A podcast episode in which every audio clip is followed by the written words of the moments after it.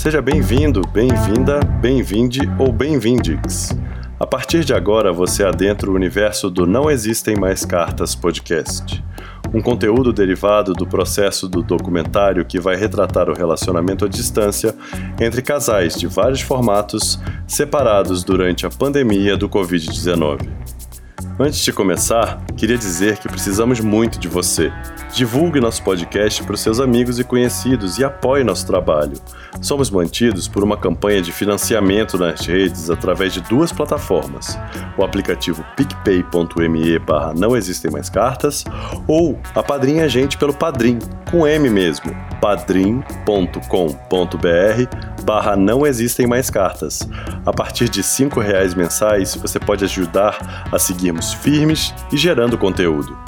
Neste segundo episódio, vamos conhecer a história da Régia, médica e emergencista em São Roque, na Morida do Paulo, que gravamos no dia 13 de maio de 2020.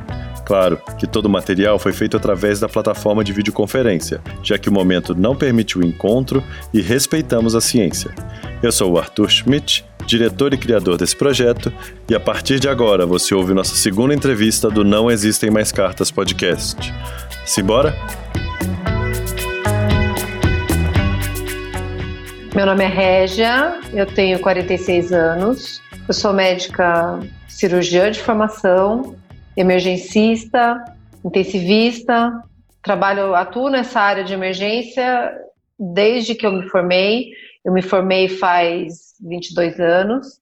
Na área de UTI há cerca de uns 15 anos, mas sempre atuei na linha de frente de qualquer coisa, de qualquer emergência, é, eu trabalho com isso a minha vida inteira, desde que eu trabalho como médica.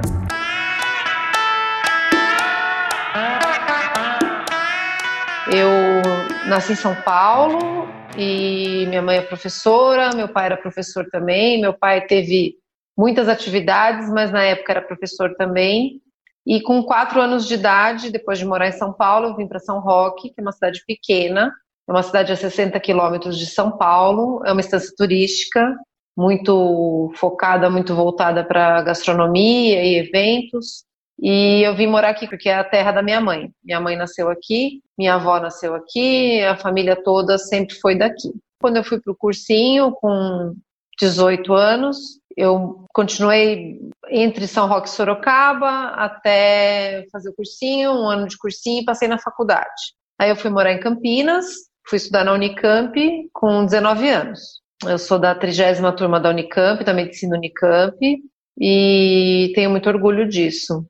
Eu acho que lá eu aprendi 70% do que é ser médica, do que é ter respeito pelo paciente e, e não ser só uma profissão, né? Ser um pouco mais do que isso. Não digo que é um sacerdócio, porque discordo, a gente ganha para isso, a gente não ganha mal, a gente está sempre empregado, não, não tem relação com, com isso de ser mercenário. Eu acho que estamos bem empregados, é, tem muita gente que reclama, mas não é a minha posição. A minha posição é de ter me formado, ter estudado para isso, de continuar estudando para isso, Acho que o ponto, um ponto crucial do médico que ficou bem evidente agora com essa pandemia e esse coronavírus é que o médico não pode parar de estudar nunca, porque o coronavírus estava parado, quieto, a gente não sabia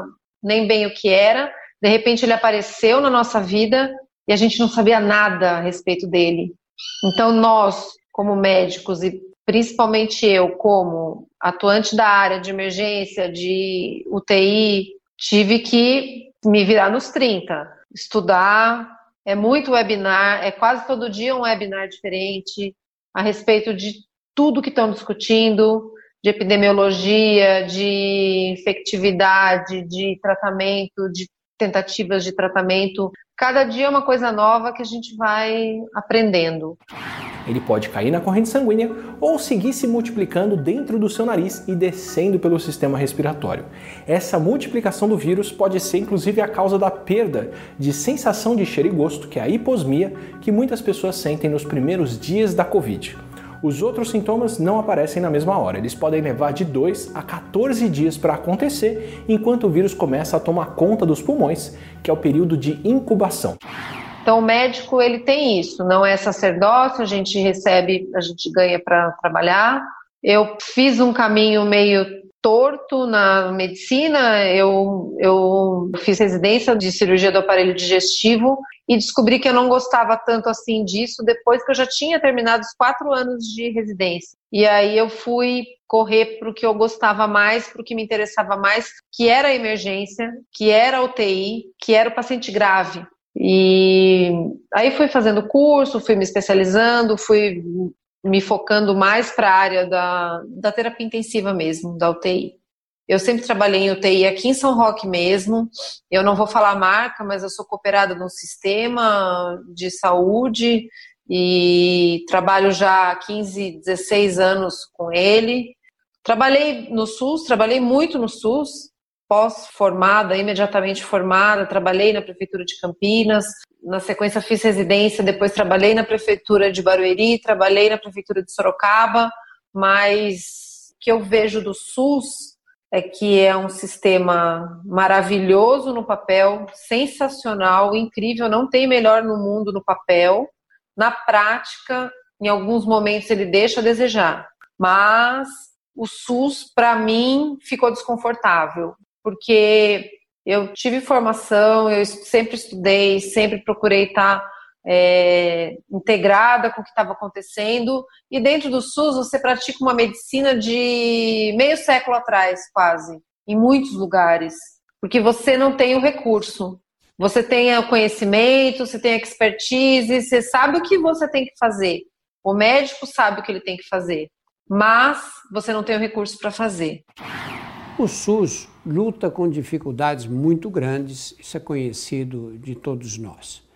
Porque nós temos um sistema de saúde que, teoricamente, oferece saúde gratuita para toda a população, mesmo para aqueles que têm planos de saúde. Você opta por um plano, mas não perde o direito ao SUS. Em alguns países, perde. Então, isso foi me chateando em todos os lugares que eu trabalhei no SUS. E acabei que, como eu estava bem aqui, fazendo o que eu gostava aqui, na UTI, na emergência, eu acabei ficando, optando por ficar só aqui em São Roque mesmo. Não ter que pegar a estrada também, eu trabalho a cinco minutos, literalmente, de carro, uns 15 minutos a pé de onde eu trabalho, de onde é o hospital, então eu fico muito tranquila aqui. Eu, quando eu estava na faculdade, no quarto ano, eu engravidei, e nessa gravidez eu perdi o bebê. Eu perdi um bebê de sete meses. Ele já tinha nome, ele já tinha enxoval, ele já tinha tudo. Foi um óbito fetal como se fosse um aborto tardio. E um pouco depois, passou um tempo, eu acabei engravidando de novo. Tive problema nessa gravidez também, tive que fazer repouso. Fiquei três meses de repouso até eu conseguir. É... Aí eu tive minha filha, aí eu tive a Maduzinha. Isso eu estava no quinto ano de faculdade, foi em 1996. E eu acabei trancando por conta não dela, mas por conta de ter feito o repouso, que eu te falei que eu fiz. Eu acabei me formando quatro meses mais tarde do que a minha turma de origem. Aí eu fiquei mais dois anos em Campinas, fazendo residência de cirurgia. Nesse tempo, a minha mãe ficou comigo lá. Enquanto eu me formei, terminei de me formar, Fiz a residência de cirurgia, minha mãe e minha ex-sogra se revezavam e ficavam com a minha filha, com a Madu, lá em Campinas, para eu poder ficar com ela. E quando eu terminei a primeira residência, que depois eu fui para São Paulo fazer mais dois anos de residência, aí a Madu veio para São Roque morar com a minha mãe. Então minha mãe é meio que a segunda mãe mesmo da Madu, porque ela ficou dois anos com ela aqui Aí no terceiro ano que eu terminei a residência de lá, eu já quis voltar para cá para criar ela aqui. Eu fui bem criada aqui, com bastante liberdade até, e eu quis criar ela aqui também, não em São Paulo. Então Antes eu vim embora para cá. Você ter, é, de você completar o porquê você levou ela para aí, queria saber sobre o seu ex-companheiro, o pai da Madu. É, ele teve presente, não teve presente? Como é que foi esse processo aí na história? Quando eu engravidei, eu namorava com o Ricardo, pai da Madu, e da segunda e eu perdi, e a gente acabou engravidei de novo, meio que na sequência, uns seis meses depois. É difícil dizer, trauma da perda, é complicado.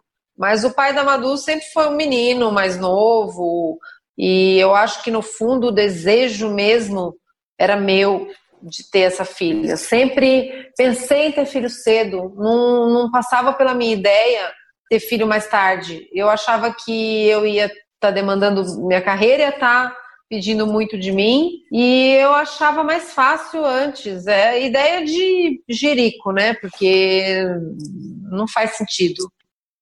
Eu já descobri com a minha terapeuta que eu tive uma adolescência adolescência tardia. Então eu dei PT no carro, engravidei, eu queria fugir com o namorado, tudo isso depois de velha, depois que eu já estava na faculdade, que já não fazia nem mais sentido tudo isso. E a gente tinha uma relação relativamente estável, mas ele era muito novo, ele é quatro anos mais novo que eu. E depois que eu engravidei, a gente já se separou logo em seguida. Não tivemos uma relação de casal nesse tempo. Tive ela sozinha mesmo, fui mãe solteira, não sem nenhum problema. Nunca casei. Na verdade, com 46 anos, eu nunca casei e a única experiência de viver mesmo quase que maritalmente com alguém foi com o Paulo. É, depois que a Madu nasceu, durante uns três dias, pelo menos, ela ficou sem nome, porque os nomes que eu tinha pensado, Bianca, Júlia, Marina, Gabriela, eu achava que ela não tinha cara de nenhum desses nomes. Não achava que ela tinha essa cara. E a minha tia falou assim, minha tia que é minha madrinha, falou, Régia, arranja um nome para essa criança, porque a gente está chamando ela de coisinha. Oh, coisinha tão bonitinha do pai. Oh, coisinha tão bonitinha do pai. Coisinha, é, vou arrumar o um nome para ela. Aí falei, Eduarda, ficava. Eu sempre gostei de Eduardo, Eduarda, mas eu falei, Eduarda vai ficar meio, né, muito em cima, assim, do mesmo nome da criança. Chamei ela de Maria Eduarda Amadu encontrou um nome, né? Esse nome era para ser dela, porque ela, o nome completo dela é Maria Eduarda Costa Forte. Então o nome já é um nome forte, é um nome e é a cara dela. E Madu, ela era menina, assim. Eu comecei a falar dela e Maria Eduarda, Maria Eduarda, Maria Eduarda. Eu não queria falar um apelido, eu não gostava de Duda. E de repente, eu não conhecia esse apelido, mas me Madu, Maria Eduarda, Madu, e hoje ela usa como nome artístico, inclusive, o Madu Forte, porque ela realmente gostou. Ah, ela... Então aproveita e conta um pouquinho da Madu pra gente, como é que ela é. Conta, vai, Madu. Então, a Madu nasceu em 96, né? Ela tem 24 anos já. E a coisa que ela tem mais raiva é que falam que a gente parece irmã. Ela realmente, ela não tem raiva de verdade, mas ela fica, ela fica desesperada porque é tanta gente que ao longo da nossa vida sempre falou isso. E eu não fui mãe assim tão cedo, fui mãe cedo, com 22 anos, mas não era uma adolescente de 15, né? Então, a gente sempre ouviu isso. Nossa, parece irmã, parece irmã.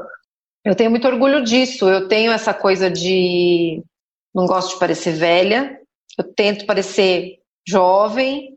Aí ela nasceu em 96, eu estava na faculdade ainda. Minha mãe me ajudou muito. Minha mãe, na verdade, fez o papel de segunda mãe, de pai, de vô, de vó. De vô é sacanagem porque ela teve um vô muito presente, né, que é o pai do pai dela. A avó da Madu me ajudou muito também, ia ficar com ela lá em Campinas. E era aquela loucura de ainda no internato, ainda no quinto, sexto ano, ter a bebê, ter que sair para amamentar, ter que correr. Quando eu fiz a residência de cirurgia foi pior ainda, porque era mais correria ainda. Às vezes eu passava quase dias sem ver direito ela, mas ela já estava maiorzinha, ela já não estava mamando no peito. E depois que eu fui para São Paulo, ela veio para cá morar com a minha mãe, e eu fiquei dois anos lá em São Paulo, meio que longe dela. Depois eu vim direto aqui para São Roque e criei ela aqui. nunca tive problema para criar com a criação dela, uma menina doce, uma menina maravilhosa, que quis ser artista, ela não quis ser artista, né? Artista eu acho que se nasce.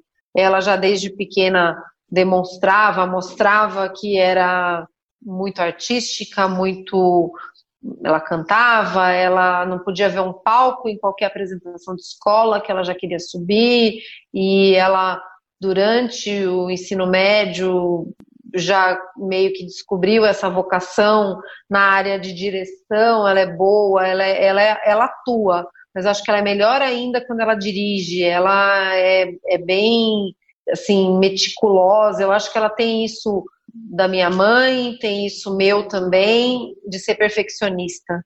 Minha mãe sempre foi professora, diretora de escola, ela foi minha professora quinta, sexta, sétima série. Ela me ensinou muito do que eu sei de português, do que eu sempre soube. Eu tirei um 10 de redação na FUVEST, muito por causa do que ela me ensinou, do que fez saber o que era importante. E a Madu teve isso também. Isso, apesar de da gente se matar, de tentar fazer ela ler, ela não gosta muito de ler. É curioso até que a gente tem muito isso, minha mãe, eu, minha família toda, e ela tem é uma falta. Eu, não, eu considero uma falta essa coisa de não ter o prazer na leitura. É, você acha que as gerações mais novas leem menos e se isso está diretamente conectado à hiperconectividade e outros tipos de leitura que podem sejam novos tipos de leitura substituem, não substituem? O que você pensa disso? Ela não é dessa geração. Ela não é. Ela tem 24 anos. Quando ela nasceu, mal tinha e-mail. Ela, celular, eu fui ter quando ela nasceu, era aquele grandão da Motorola que parecia um tijolo. Então demorou muito para ela ter conectividade. Então, relacionar isso à conectividade no caso dela, eu não relaciono. Eu acho que é um gosto pessoal mesmo, de não gostar muito, de não ter tanto aquela aquele tesão de ler, de se perder num livro. Ela até lê, não é que ela não lê, mas ela não tem aquele prazer assim inenarrável de ler um livro sensacional. Agora, a conectividade hoje em dia, com certeza, tem a ver. As crianças menores, mais novas, elas nasceram num mundo novo, nasceram num mundo diferente, que o livro é uma coisa diferente, a realidade é outra, elas estão conectadas desde bebê, você vê bebê mexendo com o dedinho no celular, no, tablet, porque é intuitivo demais, né? Ler demanda muito mais aprendizado, eu acho que demanda muito mais do cognitivo da pessoa, ela lê, do que ela passar para frente, passar para cima, correr no Facebook e no Instagram. Hoje a gente vive num país onde a educação é absolutamente deficitária. E ao passo que a gente não consegue estabelecer essas discussões nas escolas, a gente tem de os fazer nos âmbitos do entretenimento. E aí o que parece ser apenas um vídeo de uma drag queen se torna um vídeo educativo, né, de arte educação, ou melhor, de artivismo, né? Porque eu estou usando a minha arte como uma forma de fazer ativismo político. É, um é outro nível de concentração também, é... e cuidado, que é um cuidado também quase artístico também de fazer as coisas, né? Que a gente está fazendo aqui, por exemplo, agora de investigar mais, né? A leitura tem muito essa, essa proximidade, mas eu também estava discutindo isso. Existem outros tipos de maneira de pessoas e indivíduos e de aprender as coisas, né? Eu acho que o que a gente faz também está muito relacionado a isso, a contação de história, né? Então tem gente que consegue ouvir e absorver ouvir. de uma outra maneira, né? É muito louco isso, né? É a questão da aula, né? É isso que eu comentei com você mais pra, antes um pouquinho, essa questão do webinar e, e o tanto de aula que a gente está tendo a respeito da Covid. E eu me sinto muito confortável de assistir uma aula.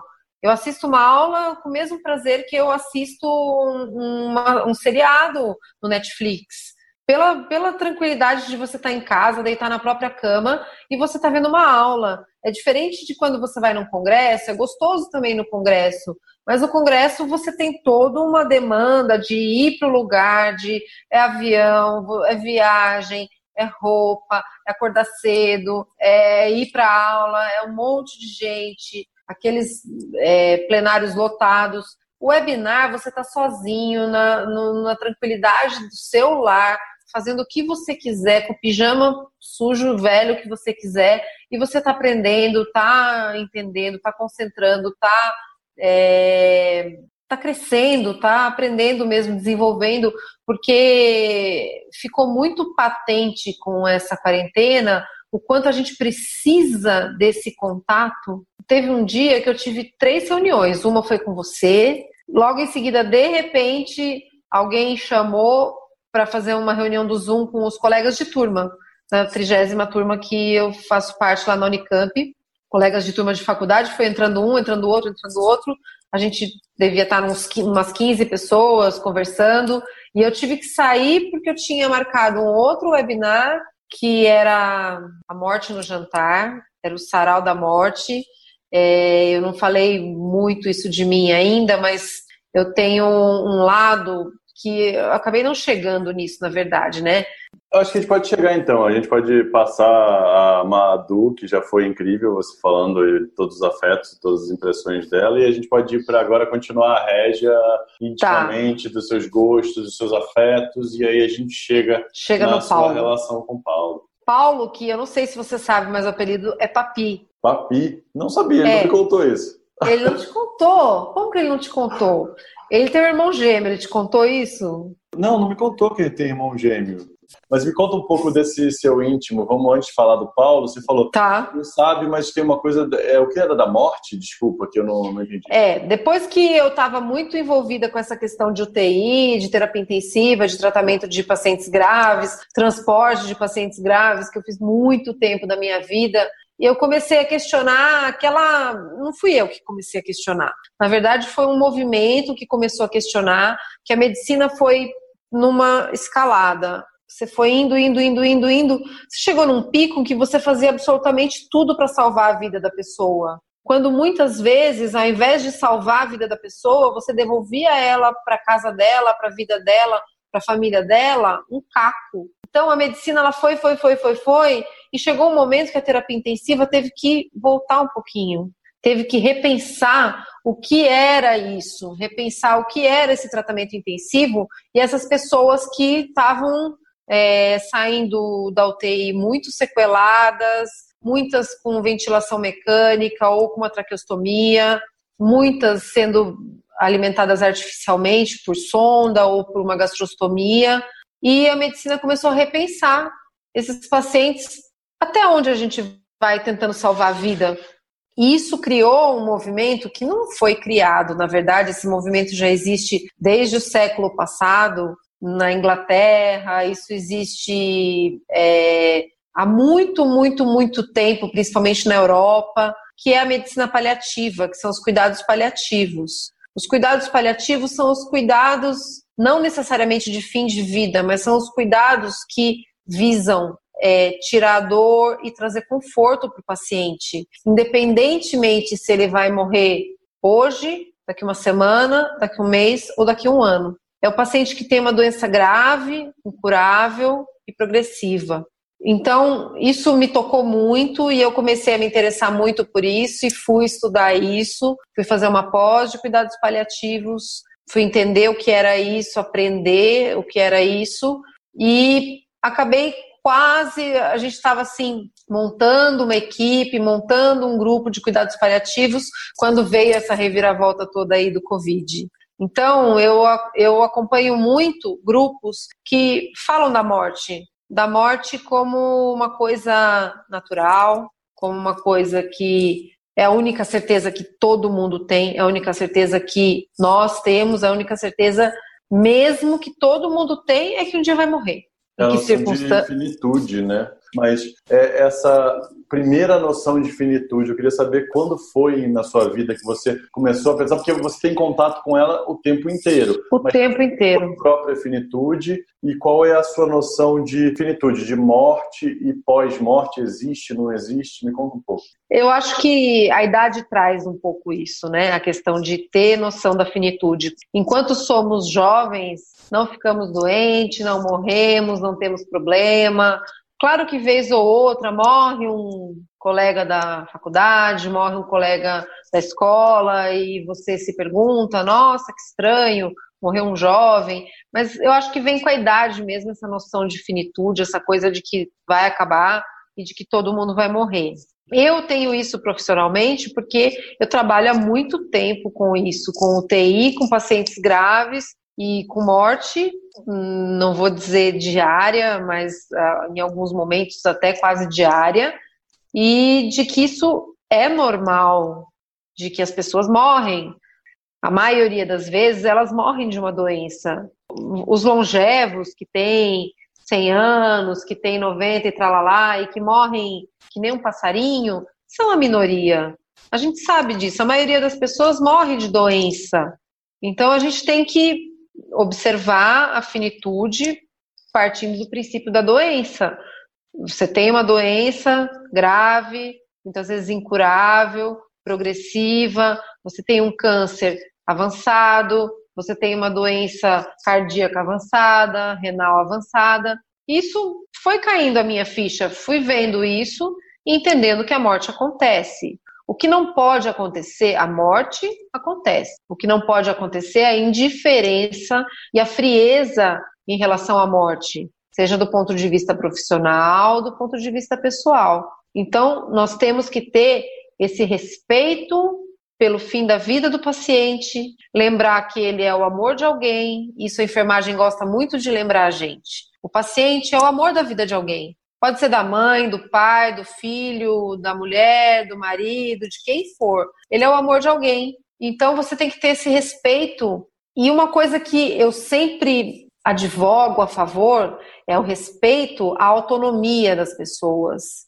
Hoje em dia, é, tem muita gente querendo decidir a respeito da vida dos seus entes queridos sem consultar os seus entes queridos.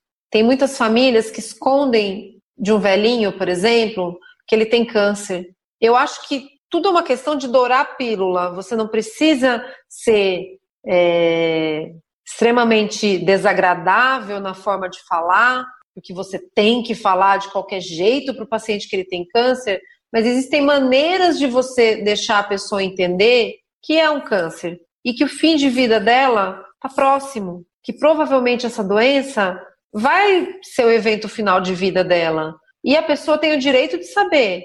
Ela não pode ficar no escuro achando que vai melhorar, porque muitas famílias falam: vamos falar para ele que ele está melhorando, vamos dizer para ela que amanhã ela vai estar tá melhor. Nem sempre está melhor. Então, esses cuidados de fim de vida, com dignidade, respeito à vontade do paciente, sempre que possível, isso tudo está inserido no contexto dos cuidados paliativos. E eu acho que essa é a verdadeira medicina.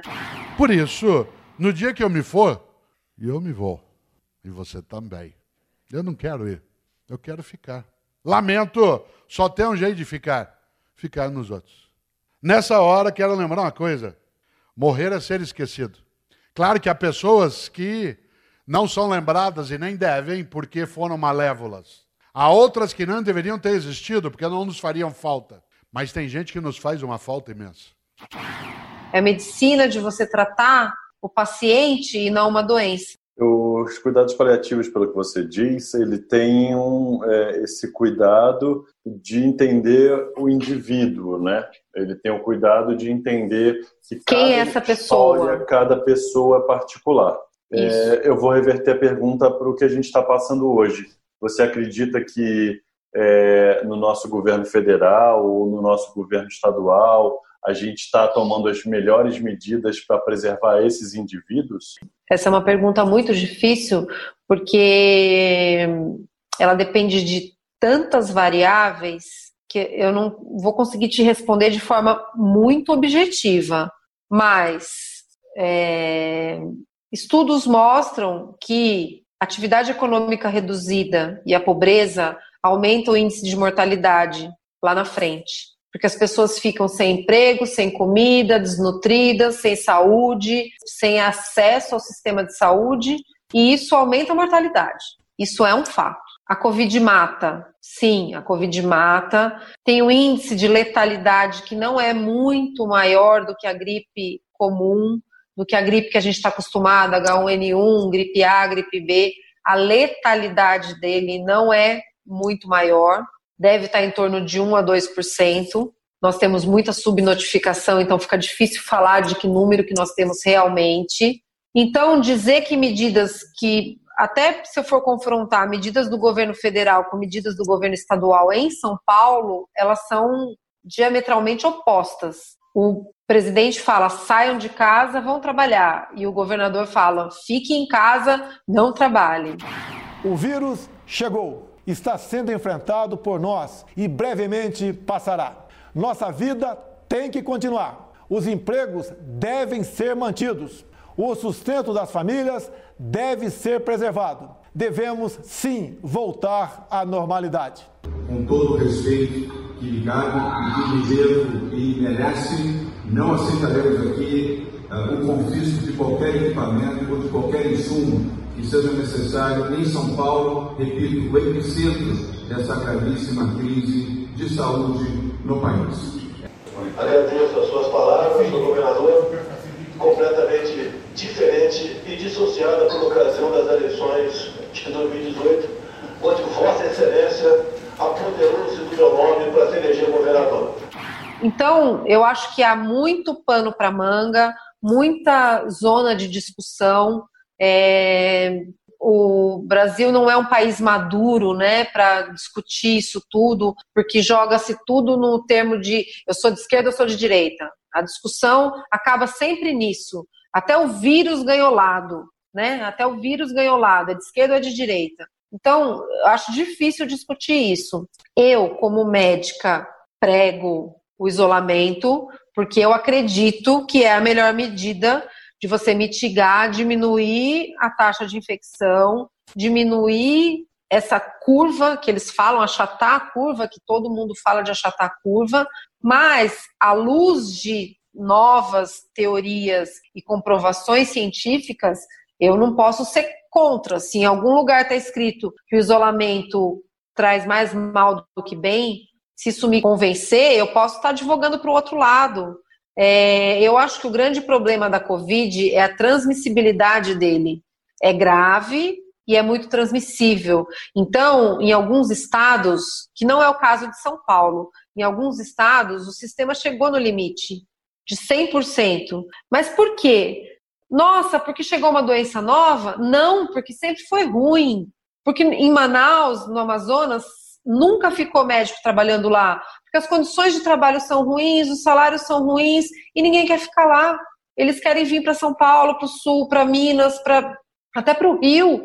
Então, a Covid, a epidemia, a pandemia, escancarou o que a gente tinha de pior. O Brasil é o terceiro colocado em número absoluto de vagas de UTI. Você fala, nossa, é muito bom, tem vaga para todo mundo. Só que não, porque elas estão mal distribuídas. Lá no Amazonas, lá em Fortaleza, no Ceará, lá chegou no limite. Em muitos lugares chegou no limite. Em outros lugares está muito abaixo do limite. O sul brasileiro não sofreu praticamente nada com a Covid, porque a estrutura deles sempre foi melhor. Então, você é, pegar um presidente que fala numa regra única para um país como o Brasil é uma insanidade. Eu acho que realmente cada governador, ou até mesmo cada prefeito, dependendo da cidade, tem que ver o que é melhor para o seu para o seu minimundo. Então, a briga eterna vai existir. É, o vírus é da esquerda, né? É, enfim, eu não, não, sei qual é a lógica que eles estão usando, mas o Bolsonaro quer que saiam de casa, o Dória quer que fiquem em casa. Então, o vírus agora tem lado, é o único país que o vírus tem lado político. Então, fica muito difícil de dar uma opinião muito muito profunda, muito, ah, eu acho isso, eu acho aquilo. Eu acho que isolamento é importante, mas a gente tem que rever algumas políticas em lugares onde o sistema não está sobrecarregado. Legal, é você falando dessas proporções continentais, né, do, do país e as políticas e também com esse entendimento que o, é, uma das falas exponenciais está na boca do nosso presidente da República querendo é, equalizar isso. Isso é, é, quase impossível mesmo. Tem que ter um diálogo direto que está sendo interrompido é, com os governadores, né? Enfim.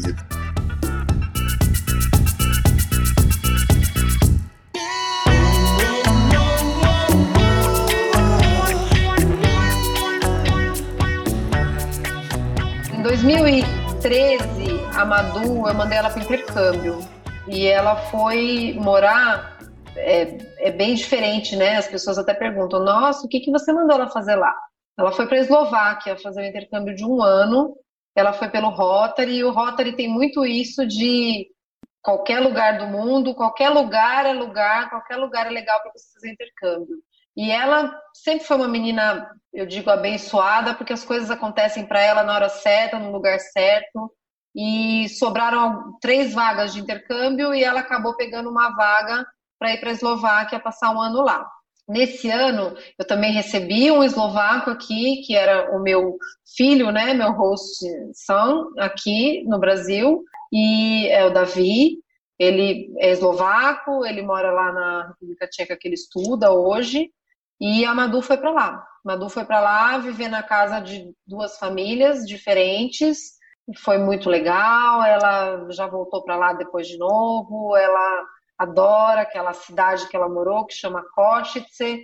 Ela fala aquela língua super esquisita que parece um russo, mas é escrita em alfabeto, nosso alfabeto mesmo, não é em cirílico. Ela fala, eu não sei se ainda fala fluentemente, mas ela falava fluentemente aquela língua bem esquisita. E, e ela estava no intercâmbio quando eu bem dizer, não foi quando eu conheci o Paulo. Agora eu vou explicar que ele é Paulo, mas é Papi também, porque as pessoas todas, os amigos próximos, conhecem ele como Papi. O Papi, ele tem um irmão gêmeo. Eles são gêmeos bivitelinos, eles não são iguais. Eu falo assim, eu falo que o pai dele teve muita muita criatividade, porque ele teve dois filhos gêmeos. E o nome do pai dele é Paulo Sérgio. Então, o que ele fez? Ele colocou um de Paulo e o outro de Sérgio. Bem criativo. E eles, como gêmeos, gêmeos têm aquela coisa, dizem, né? Aquela coisa de gêmeos que se entendem lá entre eles, meio pelo olhares, e, enfim. E eles tinham um apelido de, de criança. Então, um era o Papi, que era o Paulo, e o outro era o Té, que é o Sérgio. E isso ficou até hoje. A maioria das pessoas conhece ele como Papi. Alguns chamam de Papi, porque vê a grafia e tem um pouco de dúvida de como fala, mas ele é o Papi. O nome de chefe dele é Paulo Papi Guimarães. Enfim, e eu falo que eu me apaixonei primeiro pela comida dele, do Paulo, e não por ele. Porque ele era uma figura que eu conhecia meio de leve. O os avós da Madu tinham uma pizzaria ao lado do restaurante dele. Então, desde que a Madu era pequena, eu convivia com aquele restaurante, eu comia naquele restaurante, eu adorava aquele restaurante, mas eu não conhecia o chefe. Eu só agradecia da comida que estava muito boa, falava para avisar o chefe que a comida estava muito boa, mas eu não conhecia a pessoa, a figura dele. E isso só foi acontecer em 2013, que eu tive exatamente a noção de quem era ele, pessoa física, assim, fisicamente. Primeiro eu me apaixonei pela comida, depois eu vi quem fazia comida e gostei também de quem fazia comida. Gostava da comida, gostava de quem fazia comida. E eu dei em cima dele, na cara dura. Ele é, ele é tímido, né? Ele é tímido. Ele tem aquele jeito de mal, assim, aquela cara, aquelas tatuagens, aquelas coisa, mas ele é muito tímido, ele é muito uh, até bobinho, tadinho. E eu falei, ah, vou conquistar esse cara. Fui atrás dele é, é, virtualmente, né? Facebook, e, e manda mensagem, e, e manda uma mensagem falando que a comida estava boa, nossa, que maravilha, que isso, que aquilo. Vai no restaurante, vai tomar um vinho no, no balcão onde ele está. Enfim, fui me, me insinuando. E ele caiu, né? Deu certo. Ele se interessou também e foi é, reativo, foi favorável às minhas insinuações, e ele e aí a gente começou a se falar por mensagem e pelo telefone, isso e aquilo, e eu acho que a gente já tinha uma relação até mesmo antes de se encontrar, de estar junto, a gente já se gostou mesmo. Acho que eu gostei do que ele era, uma admiração, assim, sabe? Uma coisa de é, a pessoa que cozinha, eu tenho muita admiração. Eu gosto demais, eu gosto muito de cozinhar e eu acho tão maravilhoso a pessoa que chega ali, pega os ingredientes, dois, três, e ah, que faz. E a comida dele é sensacional. A comida dele é maravilhosa. Desde que ele, ele teve um restaurante durante 17 anos aqui, que foi esse restaurante onde eu ia, e eu não conhecia a figura dele. E eles mudaram de local. E foi quando eles mudaram de local quando eu conheci a, a, o restaurante antigo, eu estava numa relação é, que durou uns cinco anos e ele tinha o um restaurante e a gente ia lá. Ele tinha o Deodoro, né? Que ele colocou o nome de Deodoro porque era na rua Marechal Deodoro da Fonseca, aqui no centro. E quando ele mudou de lugar, ele chamou de Deodoro Bandeirantes, porque era na Avenida Bandeirantes, mas o Deodoro já tinha ficado como marca, né? Então ele continuou como Deodoro. Enfim, eu nem comentei, mas eu tinha essa relação na época que é, antes disso, né, antes de 2013, eu tinha essa relação. Então, talvez até, obviamente, por isso, apreciava a comida, mas não, não sabia direito quem era o chefe, quem estava cozinhando. E depois que essa relação terminou, acho que foi por volta de 2012, e aí foi quando em 2013 eu conheci a figura do Paulo, do Papi, e aí, como eu te disse, investi nessa relação. Deu aquela stalkeada básica, né? E foi, básica. Tipo, foi apaixonando pela comida. E aí, quando foi a primeira vez que você viu a figura, a imagem, teve interesse por saber a imagem dele? Ah, foi no restaurante mesmo, foi lá no Deodoro Novo, que ele estava sempre de doma, estava sempre lá é, ele ficava na cozinha, mas ele ia para o salão para ver como é que estava acontecendo as coisas. O pai dele sempre lá também. O pai dele é uma figura, só usa calça xadrez, estava sempre ali no, no, no caixa. E ali eu vi o papi. Acho que eu estava com uma amiga. É, um dia tomando um vinho, e aí tomamos duas, três garrafas de vinho, Falei, ah, eu vou, agora eu vou lá falar com ele, agora eu vou lá falar com ele. E fui mesmo falar com ele e conversamos durante um tempo, eu pus meu vinho ali e ele lembra desse dia que eu fiquei lá na frente da, do balcão conversando, conversando e ele talvez tenha demorado um pouco para relacionar que era eu quando eu mandei mensagem, pedi amizade no Facebook, mandei mensagem no Facebook e a gente começou a se falar. E aí, como eu disse, a relação foi acontecendo meio que virtualmente, porque quando a gente se encontrou pela primeira vez, parece que já tinha rolado, já estava acontecendo. Parece que ele me levou na casa do irmão dele na primeira semana e, e já me apresentou como namorada e os amigos e a família e todo mundo e tipo, pá, aconteceu muito rápido. Nesse período, não vou dizer que foram tudo flores, porque ele era um cara bem mais difícil do que ele é hoje. Ele era mais explosivo, mais. Não é agressivo, nunca foi agressivo, mas mais explosivo mesmo, mais de reacional, eu acho. Ele era mais reacional. E em alguns momentos ele foi muito cruel comigo, ele terminou comigo algumas vezes, umas duas ou três vezes que eu me lembro. E se não, depend... se não dependesse de mim, talvez a gente não tivesse junto, porque eu fui insistente, eu fui bem é, persuasiva e tentando mostrar para ele quanto eu gostava, o quanto ele era importante, o quanto que eu achava que era importante para ele também.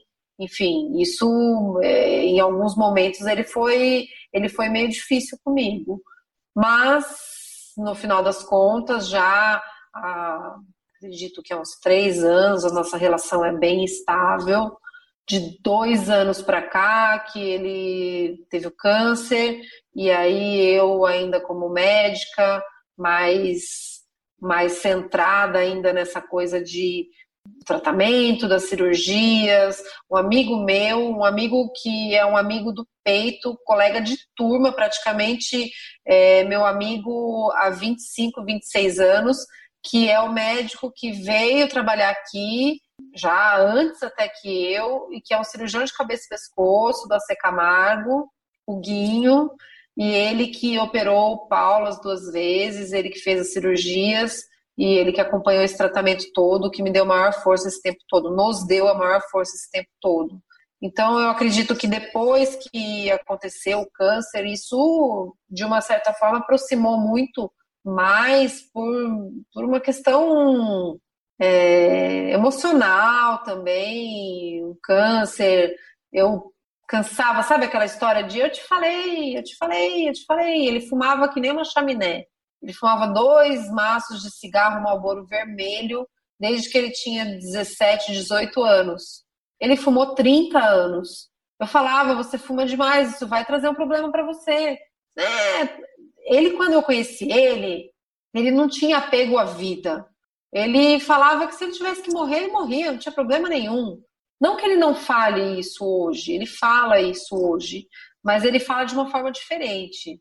Hoje ele se protege, hoje ele está fazendo a quarentena de forma certinha, ele não quer que ninguém chegue perto dele, ele está na casa da mãe dele, que é onde ele morava, que ele fica um pouco lá, um pouco cá, mesmo antes disso tudo, ele ia uns dias para casa dele. E, e, isso sempre foi muito normal para gente. Mas hoje ele dá mais valor, eu sinto.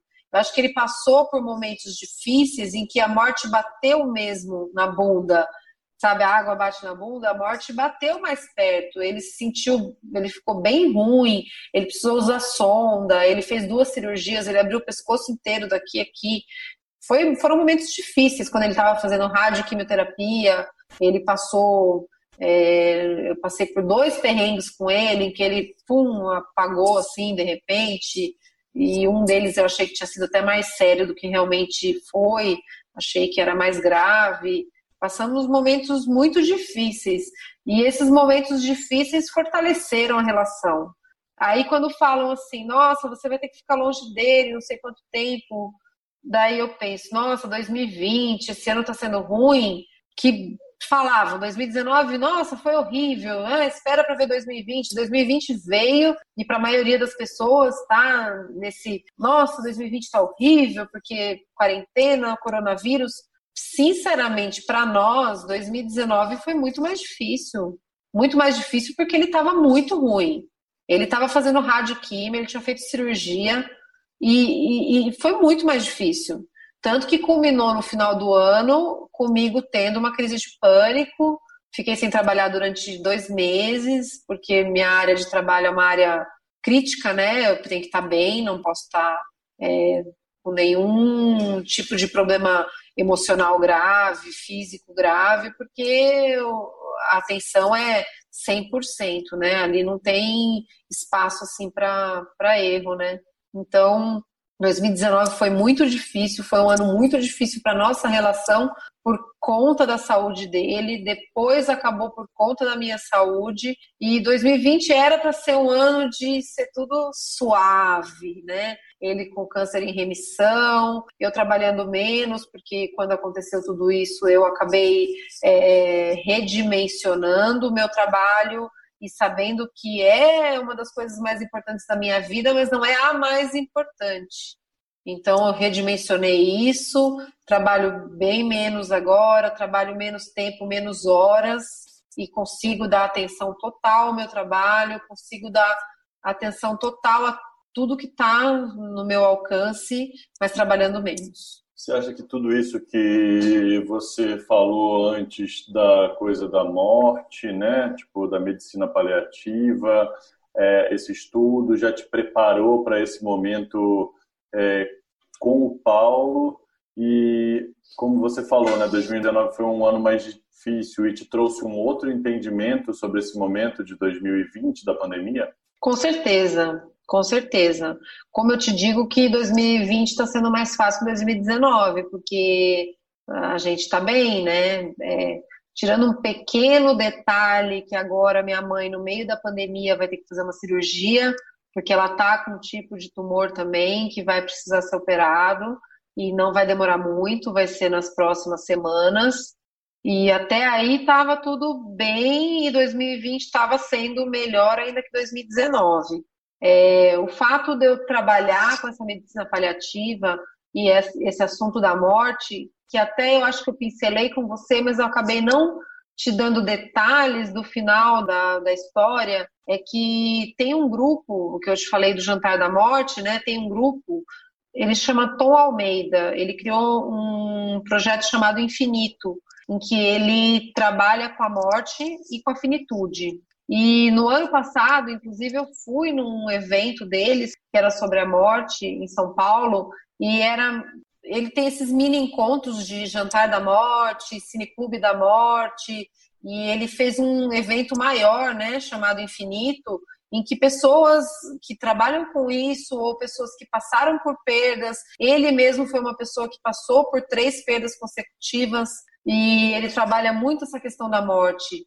Eu tive é, palestra com uma enfermeira que trabalha em, em UTI neonatal, inf, não, infantil, não é nem neonatal, é infantil mesmo, é, americana da Califórnia, que 8 horas da manhã, ela tinha três filhos, 8 horas da manhã, o marido dela passou por cima do filho mais novo, do caçula, e matou o caçula na hora. E eu tive uma palestra com ela, é Jéssica, eu não lembro o sobrenome dela agora, mas ela falou sobre como foi tudo isso, como foi é, levar o menino para sala de emergência, já sabendo o que estava acontecendo, aquele período de reanimação que ela esteve presente o tempo todo na sala e ela já sabia que ele não ia voltar e o médico chegou para ela e falou Jéssica daqui a a dois minutos eu vou parar tudo isso e vou sinalizar ele como morto. E ela contando isso, ela deu uma, ela dá a palestra contando isso, como foi perder esse filho, como foi os momentos logo depois da morte dele. Ela ficou três horas com ele morto no colo, cuidando dele. Ela tirou fotos dele, ela fez fotos que hoje estão na sala de jantar dela e é uma visão muito diferente, uma visão meio que mais antiga, mais ancestral da morte, porque hoje a morte é muito, muito mais mecanizada, é tudo muito mais rápido, e, e começar a ter mais respeito por esse momento da morte, por oferecer para os familiares, para as pessoas que amam aquela pessoa, ficar com ela o tempo que eles quiserem, o tempo que for necessário, com o corpo, porque a pessoa que está ali. E eu fui me integrando com muitas vertentes a esse respeito. É, li muitos livros, li o do Rafael, eu não lembro o Rafael, não lembro o sobrenome dele, que perdeu uma filha de oito anos com gripe. E até é curioso que agora, né, a Covid não deixa de ser uma gripe é uma gripe que pode virar uma pneumonia. E ele, quando não se falava disso, perdeu uma filha de oito anos. E ele escreveu um livro que chama O Pai da Menina Morta, porque ele se sente, depois disso tudo, ele demorou para ser o Rafael de novo, e ele sempre era o pai da menina morta. O livro dele é bem bacana, bem interessante. E Louco como tudo isso. todas conectam com o que está acontecendo agora, né? O Régia, é muito doido como a gente consegue gerar a partir disso, uma reflexão sobre até as próprias mortes e todo o, o caos que a gente viu acontecer em outros países, né? É, a Espanha, a Itália, principalmente. A Itália, uma das personagens que está na Itália, inclusive, né? É, uhum. Que está mandando material para a gente. Liberaram agora a saída, né? Nesse, nessa nova noção Sim, acabou de liberar, né? Acabou é, esse fim de semana, eu acho. Então, é, e aí ao mesmo tempo a gente chegou e a gente vai continuar né, em São Paulo, no estado de São Paulo, que é onde a gente está hoje, até o dia 31, né?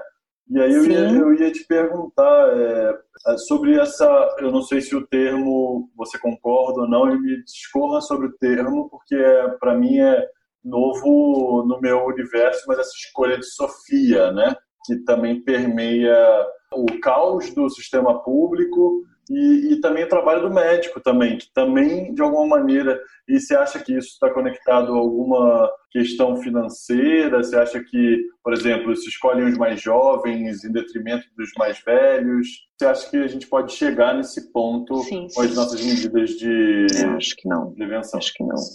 Isso aconteceu na Itália, né, onde a gente teve muitos casos, né? Eu acho que ainda é o terceiro, eu acho, Itália ainda hoje.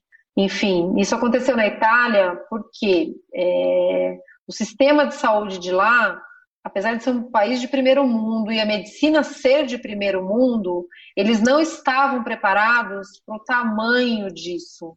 Vou te de... dar um, uma cola aqui, ó.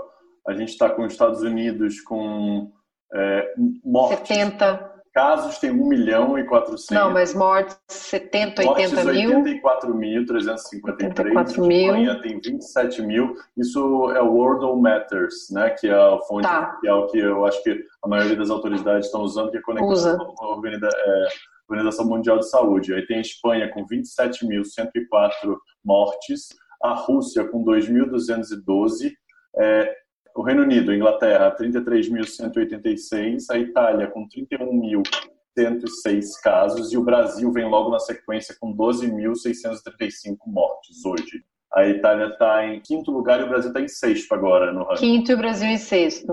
É que proporcionalmente ainda a Itália é infinitamente muito mais casos, né? Voltando lá naquilo que tinha sido o começo da pergunta. Isso aconteceu na Itália e relatos de que aconteceu na Espanha também sistema de saúde é de primeiro mundo, mas eles não estavam preparados para atender tanta gente grave ao mesmo tempo. O número de leitos de UTI por 100 mil habitantes deles é infinitamente menor do que o nosso, do que o americano, enfim, o deles é, é muito, muito menor o número de leitos de UTI. E eles tiveram aquela contaminação em massa, porque eles fecharam tarde, né? Eles tomaram medidas de isolamento social tarde. Milão é como se fosse São Paulo aqui no Brasil e Milão não pode parar. Então foi onde começou lá na Lombardia e foi onde a epidemia foi pior. É, tem bem esse paralelo com São Paulo mesmo, tem bem esse paralelo com Nova York mesmo. Então a gente está falando mesmo de megalópolis é mega viraram, cities, né? Mega cidades, mega, né? É, é, megalópolis que viraram o centro da epidemia. Lá, Milão não é até uma cidade tão grande, se você comparar com São Paulo e Nova York, mas é o centro é, comercial e financeiro daquele país. Aquilo estancou o sistema de saúde, chegou no limite do sistema de saúde. E realmente médicos contam que tiveram que fazer a escolha de Sofia, de decidir qual paciente eles iam entubar e qual paciente ia ficar no respirador. Isso eles tiveram que fazer, e isso eu já tenho relatos que no Rio e em Manaus isso já aconteceu aqui no Brasil. Porque lá o sistema deles também está no limite. O Conselho Federal de Medicina fez um documento onde ele ele não é uma regra, tá? Ele só simplesmente dá ferramentas para o médico se ele tiver que decidir entre duas pessoas para entubar e para colocar na ventilação mecânica, para colocar no respirador. Ele deu idade, comorbidades, são doenças associadas. Se a pessoa tem pressão alta, diabetes, problema cardíaco, problema renal, ele dá um score, um instrumento para te ajudar a decidir qual paciente você vai investir e qual paciente você vai. Aí eu acho que nesse caso deveria muito entrar. Eu estou acompanhando a Sociedade de Cuidados Paliativos, porque quando você não tem um respirador para entubar um paciente e ele está agonizando com falta de ar, o mínimo que você pode oferecer para ele é conforto. Esse conforto tem um nome, esse conforto se chama morfina. É uma coisa que a gente tem muito é, receio, tem muito médico que tem receio de prescrever morfina e opioides e opiáceos, porque nos Estados Unidos isso virou um problema de saúde. Lá eles têm muita adicção, muita adicção a opioide, que não é a realidade do Brasil, e o médico brasileiro tem um medo bobo de não prescrever morfina, porque o paciente vai ficar adicto, vai ficar viciado em morfina. Então, o papel do médico paliativista, nesse contexto todo, é de procurar dar conforto para esse paciente que não foi entubado. Esse paciente que é um vovozinho, que é renal crônico, tem doença cardíaca e tem um jovem que só tem um respirador e o médico teve que entubar só um. E esse vovô ele tem que ter conforto, mesmo no fim de vida, mesmo se for para morrer, porque não vai ter respirador para ele, seja com dignidade, que seja com conforto e podendo fazer alguma coisa por ele. Você concorda que a idade é um, um, fator de seleção nesse score? Você concorda com esse score, assim, ou você prefere não entrar nesse julgamento? Se fosse só a idade, é, aí eu já discordaria. Mas você vai levar outras coisas em consideração. Você vai levar é, o quanto que a pessoa é, é capaz para as atividades básicas de vida dela. Então, o grau de funcionalidade é importante quando você está falando do idoso. Porque você pode ter um jovem sequelado de um AVC ou de um trauma raquimedular que está acamado, um jovem de 20 anos acamado, e um senhor de 73 anos ígido, ativo. Aí, nesse caso, a idade não faz muito sentido, porque a vida do senhor de 73 é muito mais funcional do que a vida desse moço que está acamado, que está Exatamente sobre isso que eu estava perguntando. Eu acho que a minha pergunta transita mais nesse sentido. Mas aí eu vou te fazer uma outra pergunta que é uma coisa que eu tudo estou refletindo, tá? Estou querendo saber a opinião de vocês. Sim. É, você acha que essa coisa do score, da idade, é, pode gerar alguns equívocos se não for levado em consideração. É... Não, mas o score leva em consideração leva... todas as comorbidades, tá. sim, não é só a idade. O score é justamente para evitar esses equívocos. Porque a minha pergunta era sobre tempo de produtivo social, entende? E ela estava mais relacionada a isso. Será que o score não está relacionado a tempo produtivo, tendo como mais importante tempo produtivo de um jovem do que de um idoso? A gente usa muito funcionalidade, né? Eu acho que tempo produtivo é mais um termo jurídico do que médico. A gente leva muito mais em conta funcionalidade, porque justamente porque a gente tem noção da finitude. Um jovem de 23 anos pode morrer amanhã e um vovô de 100 anos levar mais dois anos para morrer. Então, é, é a questão da finitude, é a questão que, que realmente ninguém sabe a hora que vai morrer. Então, o tempo produtivo é muito difícil de estimar. O, vovô, o senhor de 73 anos, que é super ativo, pode ter mais tempo produtivo que um jovem sequelado acamado. Eu não estou dizendo que eu, Régia, decidiria entubar o vovô de 73 e não o, o sequelado. Não estou dizendo isso. Eu estou dizendo que são coisas que esse score, que não fui eu que fiz, que foi o Conselho Federal de Medicina, que ele veio como um, um mecanismo para ajudar o médico que se encontre nessa escolha de Sofia. Inclusive, eu acho que aqui em São Paulo isso não vai acontecer. São Paulo tem leito de UTI suficiente para atender milhares de pessoas. Milhares de pessoas. Ah, os leitos de UTI se concentram mais no sul-sudeste, principalmente em São Paulo. O, o número de leitos de UTI do estado é enorme. Então, eu tenho para mim que em São Paulo a gente não vai ter isso. Eu acho que mesmo a cidade de São Paulo consegue mandar pacientes para o interior, tá mandando um pouco de pacientes para o interior, porque a cidade tá, já está chegando no seu limite, mas tem muito leito privado que está sendo é, alugado pelo sistema público, pelas prefeituras ou pelo Estado, está sendo alugado um leito particular para colocar um paciente público, para colocar um paciente que seria do SUS. Então, o SUS aluga esses leitos e provavelmente, se isso tivesse sido feito desde o começo, ao invés de fazer hospitais de campanha e toda essa coisa massiva, se você tivesse pego o dinheiro que você tem para fazer isso e alugado leitos do sistema privado, você teria tido um resultado muito mais satisfatório. Você ia ter leito para todo mundo, ia ter UTI para todo mundo, ia gastar menos, ia ter menos espaço para corrupção, que já está acontecendo, infelizmente. Né, a gente vê que a corrupção não para em momento nenhum, seja na alegria ou na tristeza, a corrupção, seja na Copa do Mundo, que é um momento de alegria, seja na Covid, na pandemia da Covid, a corrupção segue firme e forte. Queria perguntar justamente sobre isso. Então, é, a gente, eu só vou ilustrar com o caso do Rio de Janeiro, né, que foi é, dos respiradores, a compra dos respiradores, né, é, que nem existiam.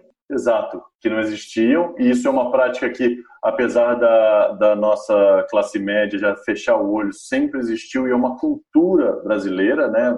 Eu acho que a gente viveu essa cultura e eu acho que a gente andou muito, inclusive, apesar de ter de tudo. um pouco alienado nessa última eleição e a gente está tendo as comprovações do que aconteceu, enfim, nem todos, né? Porque cada um tem uma medida. A gente é super difícil de decidir, mas eu não vou bandeirar para nenhum lado para não ter nem mencionar aqui entrevista. Não ter. É, mas eu queria saber a sua opinião como profissional de saúde, se você consegue enxergar isso, o que, que você enxerga sobre essa, essa corrupção cotidiana e como se impacta no seu trabalho?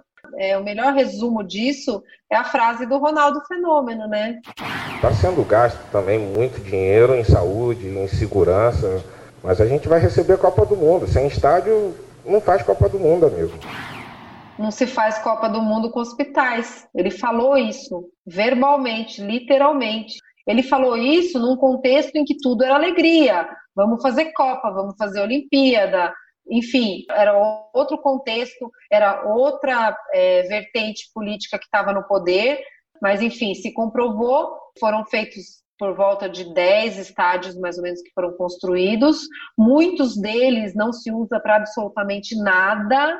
Hoje não se usa para nada, são elefantes brancos lá no meio da Amazônia, lá onde está morrendo gente porque não tem leito de hospital, lá foi feita uma arena, uma arena para dois times. E o Ronaldo falou, não se faz Copa do Mundo com hospitais, porque o povo falava, faz hospital em vez de fazer estádio. Não, vamos fazer estádio, porque senão não dá para ter Copa do Mundo. E naquele momento a Copa do Mundo foi mais importante do que qualquer hospital.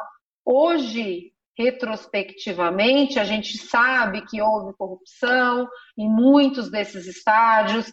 Então, o Brasil, é, esse é só um exemplo de que sempre pensou em outras coisas que não a nossa educação, que não a nossa saúde.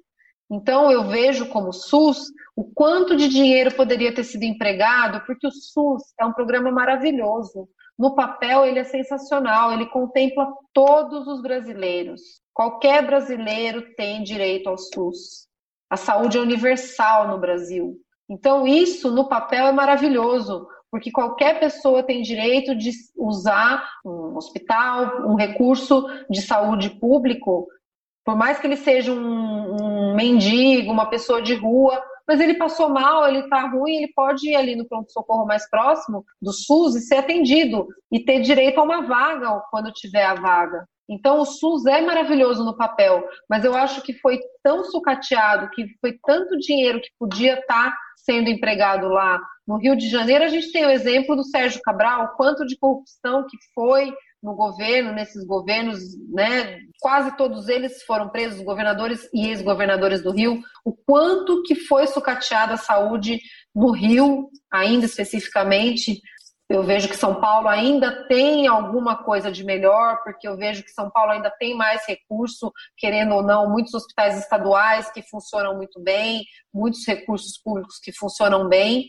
apesar de que pequenas cidades também sofrem, né? E aí vai de cada cidade, a corrupção está desde o mini mundo ali do vereador do prefeito o mundo um pouco maior do deputado estadual e do governador, e a nível federal, com o deputado federal, senador e, e todo o governo é, em si, né, presidente, enfim.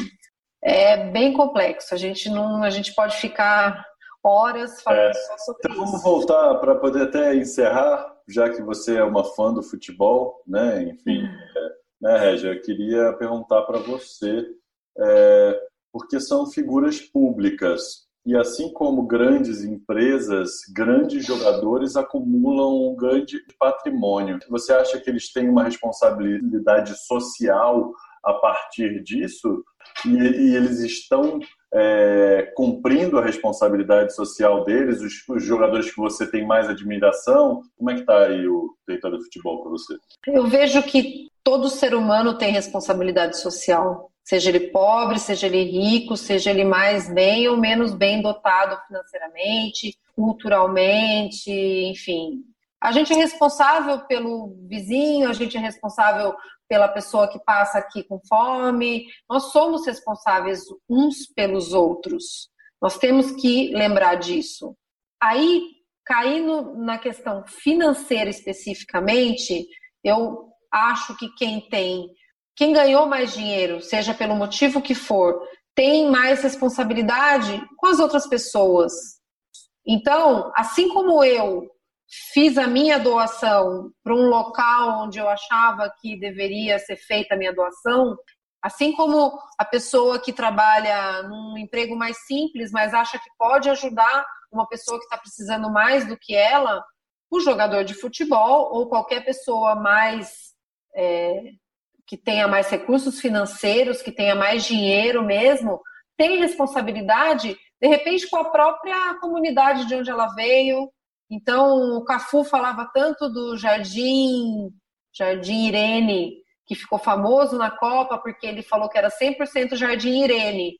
Hoje, se ele tiver recurso, será que ele está ajudando o Jardim Irene, que é onde ele nasceu, onde ele cresceu, onde ele foi criado como jogador de futebol? Será que ele está ajudando o Jardim Irene? O Ronaldo, eu sei que também veio da periferia do Rio de Janeiro, o Romário também veio, e o Neymar veio de Santos, e cada um deles é, ajudar aonde eles podem ajudar, mas não acho que seja uma responsabilidade. Você falou do futebol, mas eu acho que é uma responsabilidade de todos. Como eu doei o que eu pude doar, eu acho que cada um tem o seu quanto posso doar dentro da sua limitação. E aí a gente está falando de contas que tem é, mil reais, de contas que tem 10 mil, de contas que tem 100 mil, de contas que tem um milhão e de contas que tem 100 milhões. Então, cada um sabe aquilo que deve, que pode e que consegue ajudar. Enfim, é, foi um exemplo, né, o futebol, mas a gente pode falar de todas as outras profissões, enfim.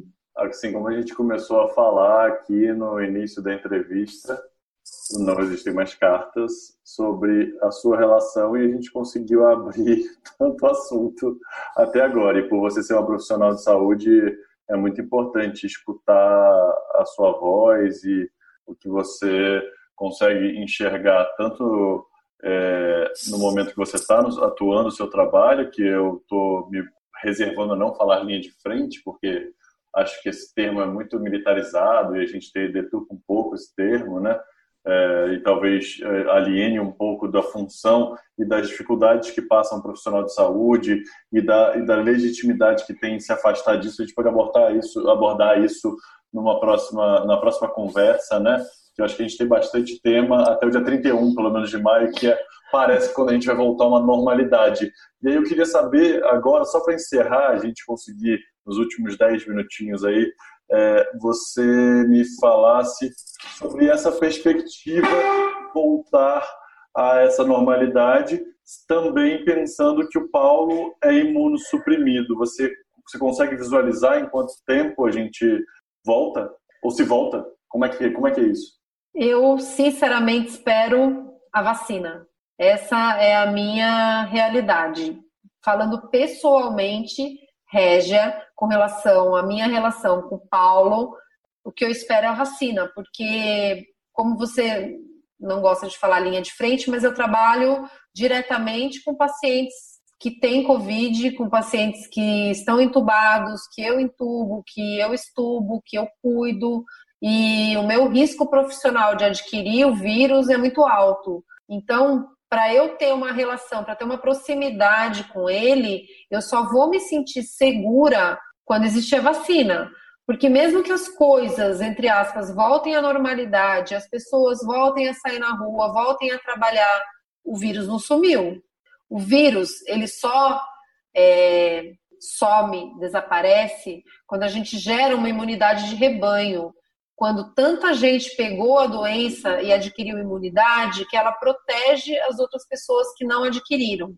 Mas eu sempre vou ser uma pessoa que corre o risco de ter o vírus, porque eu estou sempre lidando com pessoas doentes. Então, enquanto o vírus não sumir, gerar imunidade de rebanho global, ou a vacina não surgir, que é o mais seguro e realista, porque você vê que a gripe mesmo, o H1N1, que foi uma tragédia para muita gente e se falava muito, ninguém morre de gripe, morre sim, as pessoas morrem de gripe.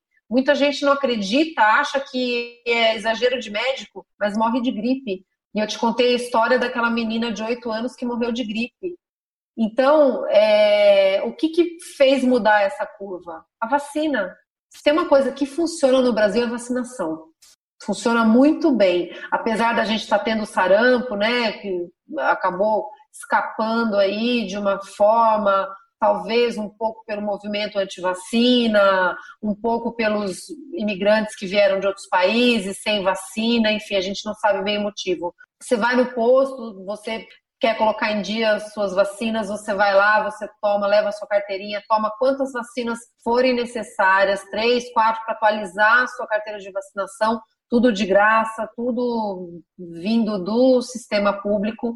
Então, a hora que se descobrir a vacina, que conseguisse sintetizar a vacina, e já tem é, pessoas muito otimistas, e eu vou te dizer que os mais otimistas acham que pode estar tá pronta até setembro. Mas isso eu estou falando de pessoas extremamente otimistas. As mais realistas falam em termos de um ano, um ano e meio, que a gente vai ter a vacina e tendo a vacina de uma forma mais segura, aí você vai poder ter contato. Eu, pelo menos, como é, pessoa suscetível a, a, transmitir o vírus, vou ter mais segurança para estar tá perto dessas pessoas próximas de mim que tem mais chance de pegar, não só o Paulo, como é, algumas pessoas da família dele, o pai e a mãe dele e a minha mãe, principalmente, que são os grupos é, de risco pela idade e pelas doenças associadas. Então, a vacina, para mim, vai ser com certeza a melhor notícia da década quando sair.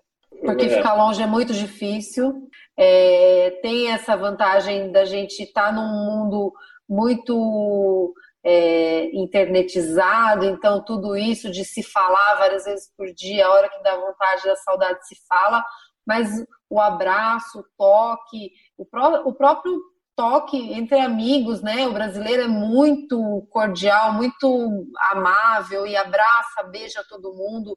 E a gente vê todas as pessoas em todos os lugares não se encostando, não tendo contato físico. O abraço tem é, propriedades terapêuticas, já é comprovado isso. Um tempo de abraço apertado traz um conforto para as pessoas que às vezes o remédio não é capaz de trazer.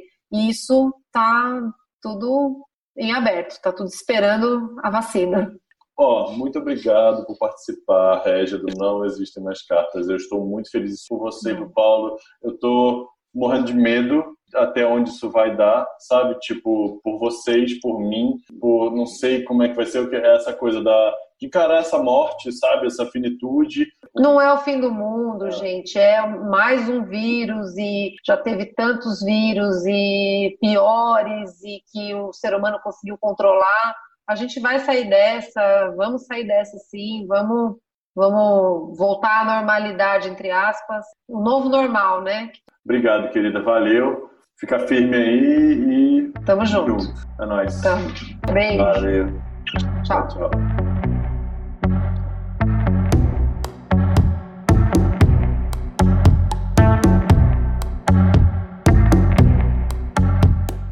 Essa foi a história da Régia, namorada do Paulo, em que falamos desde sua conquista de um chefe de cozinha cabeça dura a cuidados paliativos com a morte e sua decepção com os ídolos de futebol. Esse foi o segundo episódio do Não Existem Mais Cartas podcast. Aqui é assim: a gente entende o momento em que vivemos e queremos que você escute essas vozes. Tem muito mais colaboradores vindo por aí. E se você curtiu, ajude a gente a encontrar mais e mais colaboradores. Divulgue para os seus amigos e conhecidos para seguirmos firmes e gerando conteúdo. Mande comentários e faça avaliações pela plataforma de áudio que você mais curte. E assim, o nosso podcast vai ganhando força e relevância para chegar em mais e mais gente. Se você quer contribuir de alguma outra forma, é só mandar um e-mail para colaborenemc@gmail.com ou nas nossas redes sociais, através do perfil do Insta @colaborenemc e da fanpage do Facebook. Não existem mais cartas. Eu sou o Arthur Schmidt, idealizador do Não Existem Mais Cartas e agradeço a todos que estão comigo nesse projeto. Na produção, Luísa Vassalo, na edição de áudio Compasso Lab, no conceito gráfico Felipe Bezerra, assistência de direção Marcela Alvarenga, trilha sonora Lobo Husky Pablo Piazzolla. Este episódio usou áudios de Bete Carvalho, Coisinha do Pai, Atila Yamarino, Como são os sintomas da Covid-19, Drauzio Varela, Sistema de Saúde no Brasil, coluna 43, Rita Von Hunt, Delivery de Conhecimento. TV Lance, Absurdo, Ronaldo diz, não se faz Copa do Mundo com o hospital. Até o próximo episódio. Simbora!